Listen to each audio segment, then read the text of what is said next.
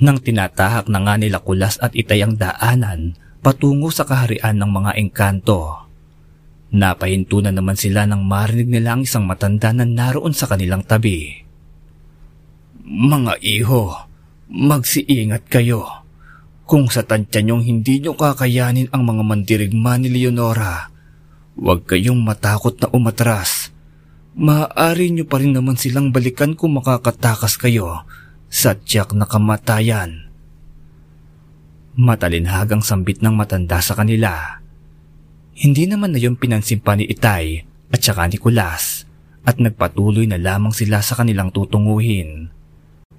Nang makarating na nga sila sa lugar na tinutukoy ng diwata sa likod ng tahanan nila Kulas, naghanda na kaagad ang dalawa at sinunod nito ang mga pamamaraan na nalalaman ni Kulas na bagay naman na naituro rin sa kanya ng kanyang lolo.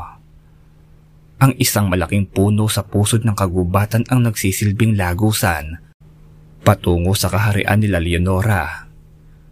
Nang magawa nga ni Kulas yon, Nakapasok si Kulas sa nasabing kaharian, ngunit hindi nito naisama ang itay.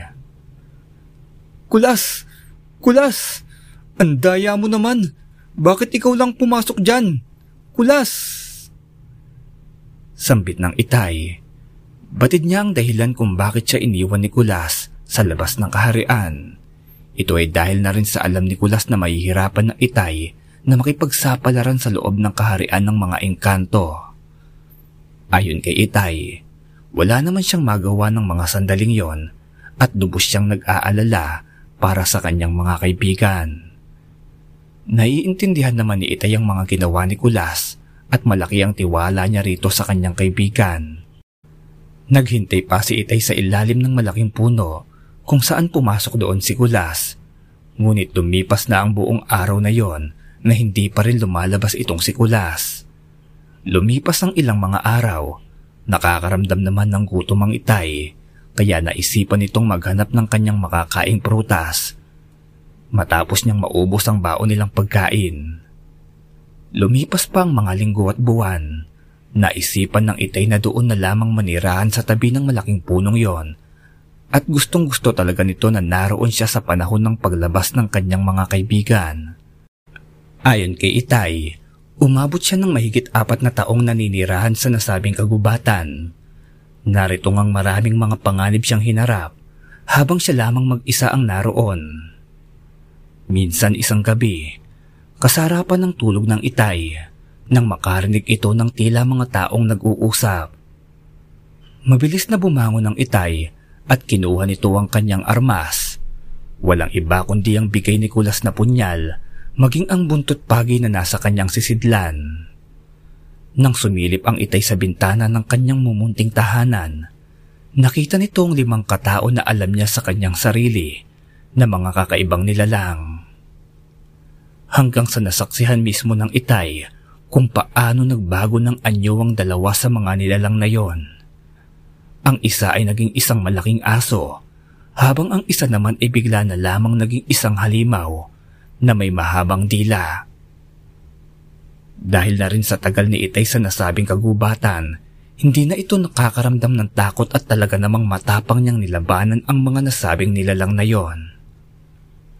Nang buksan ni Itay ang pinto, bumungad sa kanyang harapan ang mababangis na mga nilalang. Nanlilisik ang mga mata ng mga ito at makikita mong hayok na hayok ang mga ito sa dugo at laman ng tao. Ayon na rin kay Itay, yun ang laban na talagang hindi niya malilimutan sa kanyang tanang buhay. Matapos kasing magapi ni Itay ang tatlong nilalang, ang dalawang natitira pa ay tila nahirapan siyang gapiin sa kadahilan ng nauubos na ang kanyang lakas. Tumagal din kasi ng halos ilang oras ang habulan at hampasan ang kanilang ginagawa. At makikita mo rin sa katawan ni Itay ang mga kalmot ng mga ito. Sa totoo lamang po Sir Joseph, noon mismong isinasalaysay lamang ni Itay ko na nalaman ang totoong dahilan ng kanyang mga peklat sa buong katawan. Madalas kasing walang damit pang itaas ang Itay sa tuwing narito siya sa aming lugar noon. Noon ngang nalaman ko yon, bahagya pa akong napatitig kay Itay at nasabi kong totoo talaga ang karanasan niyang ito. malalim na mga peklat sa katawan, mayroon din sa tagiliran at maging sa kanyang mata, papaba sa kanyang labi. Yan ang mga palatandaan na talagang nakipagbuno ang itay sa mga aswang. Tinanong ko naman sa kanya kung bakit siya mabilis na napagod o naubusan ng lakas, gayong mayroon siyang mutya ng kidlat noong mga sandaling yon. Sabi niya, sa sobrang tagal ng laban, maging ang mutya ng kidlat ay talagang nasagad ng husto at masasabi mo talagang mahirap kalaban ang higit sa dalawang nilalang. Yan lamang po ang naging tugon niya sa akin. Nang ang natitira na nga lang raw ay ang dalawang nilalang, katakatakang hindi man lamang tumakbo ang mga ito, gayong napas lang na niya ang tatlo sa kanilang mga kasamahan. Hanggang sa dahan-dahang lumapit ang mga ito sa kinatatayuan ni Itay at umatake na naman ng sabay. Sa pagkakataon na yon, hindi na naiwasan ni Itay ang mga kalmot at kagat ng mga nilalang sa kanyang balikat. Wala na rin siyang lakas upang lumaban at talagang tatanggapin niya na lamang ang kanyang kamatayan.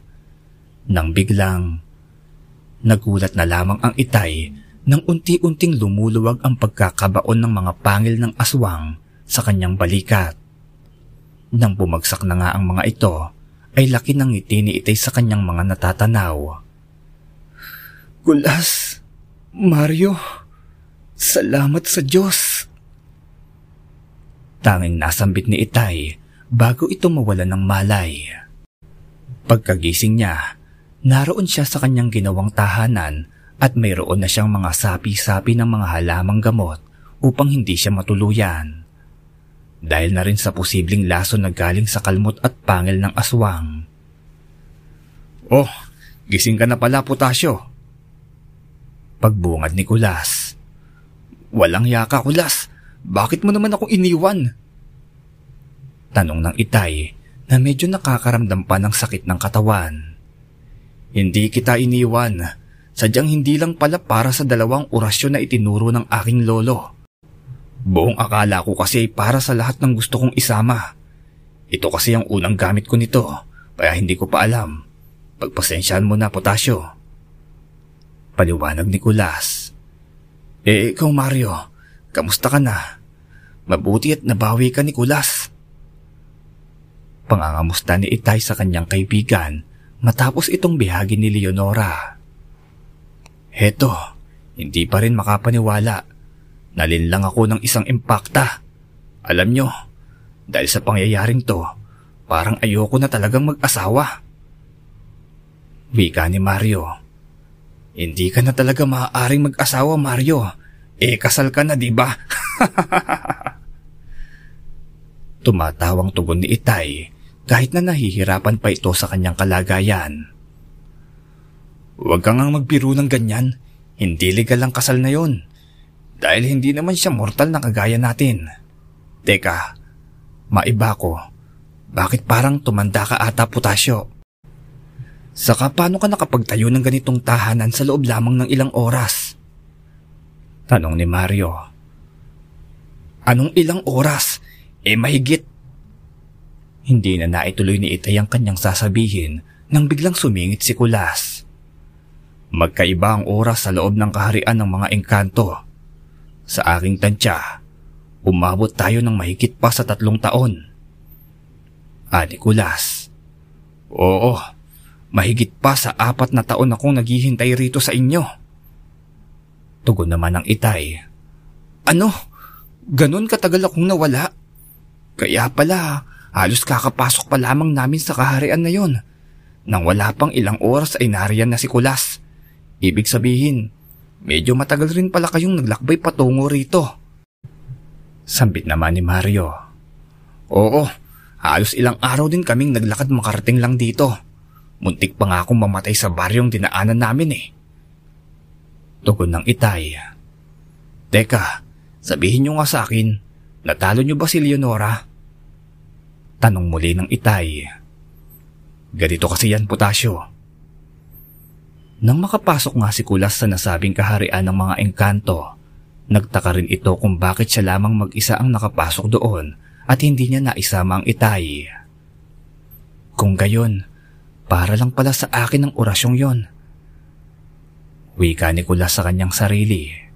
Nang ilibot nito ang kanyang paningin sa paligid, bumungad sa kanya ang napakagandang mga tanawin. Ayon pa kay Kulas, mayroon daw isang bundok na tila ba gawa sa niebe o yung mga bundok na makikita mo lamang sa mga bansang nagkakaroon ng snow. Doon pa lamang nakakita ng ganoon si Kulas sa kanyang tanang buhay, kaya naman namangha pa ito ng bahagya. Ngunit alam niyang isa lamang ito sa mga panlilinlang ng mga engkantong naroroon. Nang maglakad-lakad si Kulas sa nasabing kaharian ng mga engkanto, may nakasalubong itong isang napakagandang babae. Aniya, Napakatangos daw ng ilong at napakakinis ng malaporsela ng kutis nito. Ngunit hindi nila maitatago o malilin lang si Kulas sa kadahilanang wala silang kanal sa pagitan ng mga labi at ilong. Yun daw ang palatandaan ng isang engkanto ang iyong kaharap. Ayon pa kay Kulas, noong mga sandaling yon, nilapitan siya nito at kinausap. Iho, naliligaw ka ba? Tanong nito. Nasaan ang engkantadang si Leonora? Diretsang tanong naman ni Kulas. Bakit mo siya hinahanap? May kailangan ka ba sa kanya? Tanong naman ito.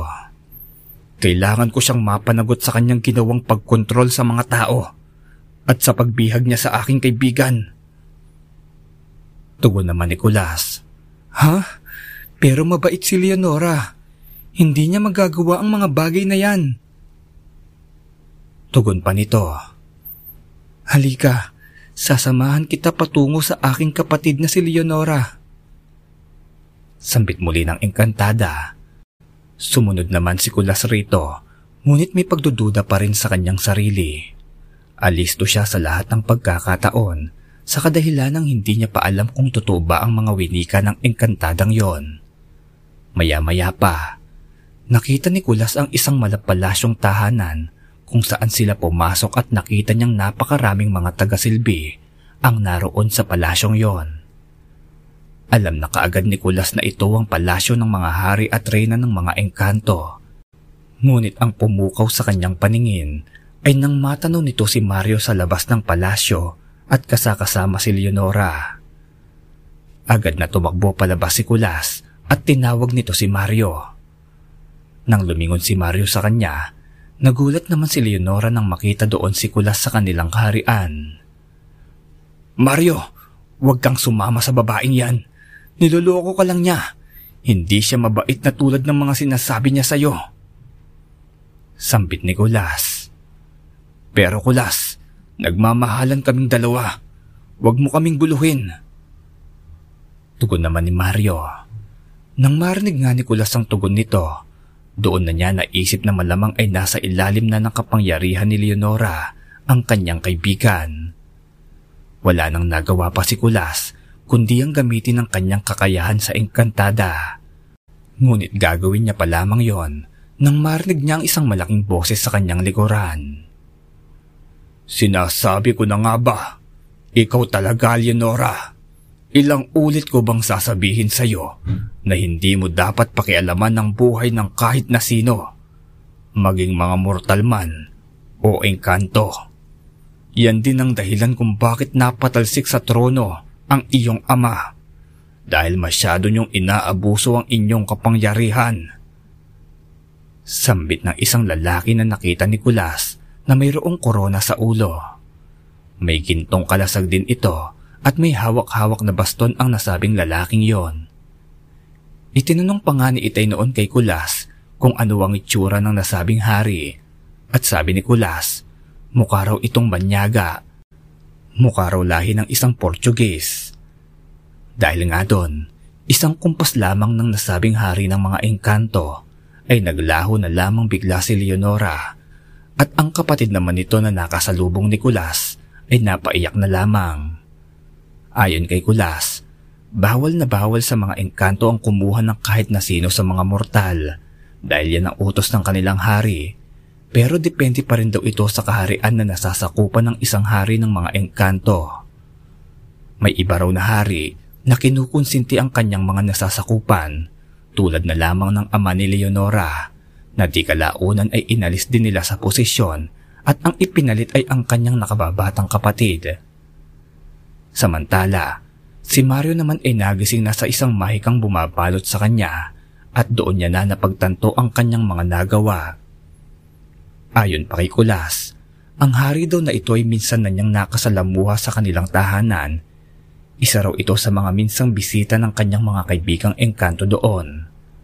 Hindi lang inakala ni Kulas na isa rin pala itong hari, kaya naman nagkaroon pa sila ng kaunting pag-uusap sa loob ng kanyang kaharian.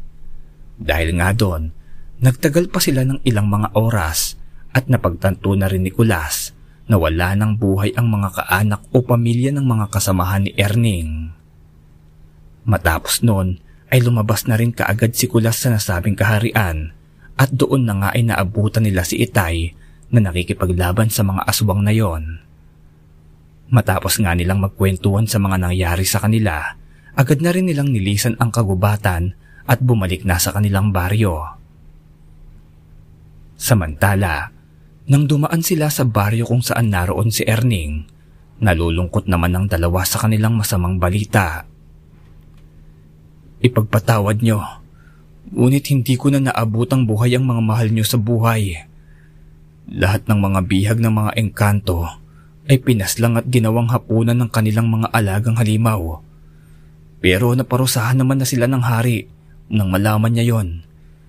Pasensya na kung nabigo ko kayo. Malungkot na pagbungad ni Kulas. Napaluha naman ang lahat ng mamamayan sa baryong yon Ngunit kailangan nilang tanggapin ang katotohanan na wala na ang kanilang pinakahihintay na mga kaanak. Ayon kay Itay, yung araw daw na yun ay hindi nagbigay ng tugon itong si Erning at umalis na lamang sa baryong yon dahil alam nitong wala na siyang hihintayin pang pamilya. Lubos na nalulungkot ang magkakaibigan sa nangyari. Hindi rin kagustuhan ni Kulas na mangyari ito kaya naman umalis na lamang sila sa baryong yon at saka nagmamadaling bumalik sa kanilang tahanan. Ngunit nang makabalik nga sila, sa mahigit apat na taong nawala sa kanilang baryo, marami nang nagbago rito. Nang malayo pa lamang sina Itay, ay napansin na nilang naging tahimik ang kanilang kinalakhang lugar, gayong wala pa namang takip silim. Ayon rin kay Itay, nasanay siya na kapag may araw pa, Marami kang makikitang mga bata na naglalaro sa labas ng tahanan at naghahabulan ng mga ito. Minsan nga raw, kahit mga matatanda na o nasa edad 20 pataas na, ay nakikipagsalamuha pa rin sa paglalaro. Napakasaya raw noon, walang kahit na anong gadget na nilalaro, kundi ang mga larong kalye lamang talaga at kung minsan ay pisikalan pa. Nang makita nga nilang kakaiba na ang kanilang lugar, doon na nag-umpisang maghinala ang magkakaibigan. Anong nangyari sa baryo natin? Tanong ni Mario. Hindi ko rin alam. Hindi ako umalis sa malaking puno hanggang sa makalabas kayo. At hindi ko alam kung ano nang nangyayari sa ating lugar. Tugon naman ng itay. Magsiingat kayo. Mayroon akong nararamdamang kakaibang puwersa. Nasa malapit lamang. Sambit ni Kulas. Ano kaya ang nangyari sa kanilang baryo? Bakit ila naging tahimik ito? At ano ang naghihintay sa kanilang pagbabalik? Malalaman natin yan sa susunod na kabanata ng Kulas, ang lasinggerong may malakas na anting-anting.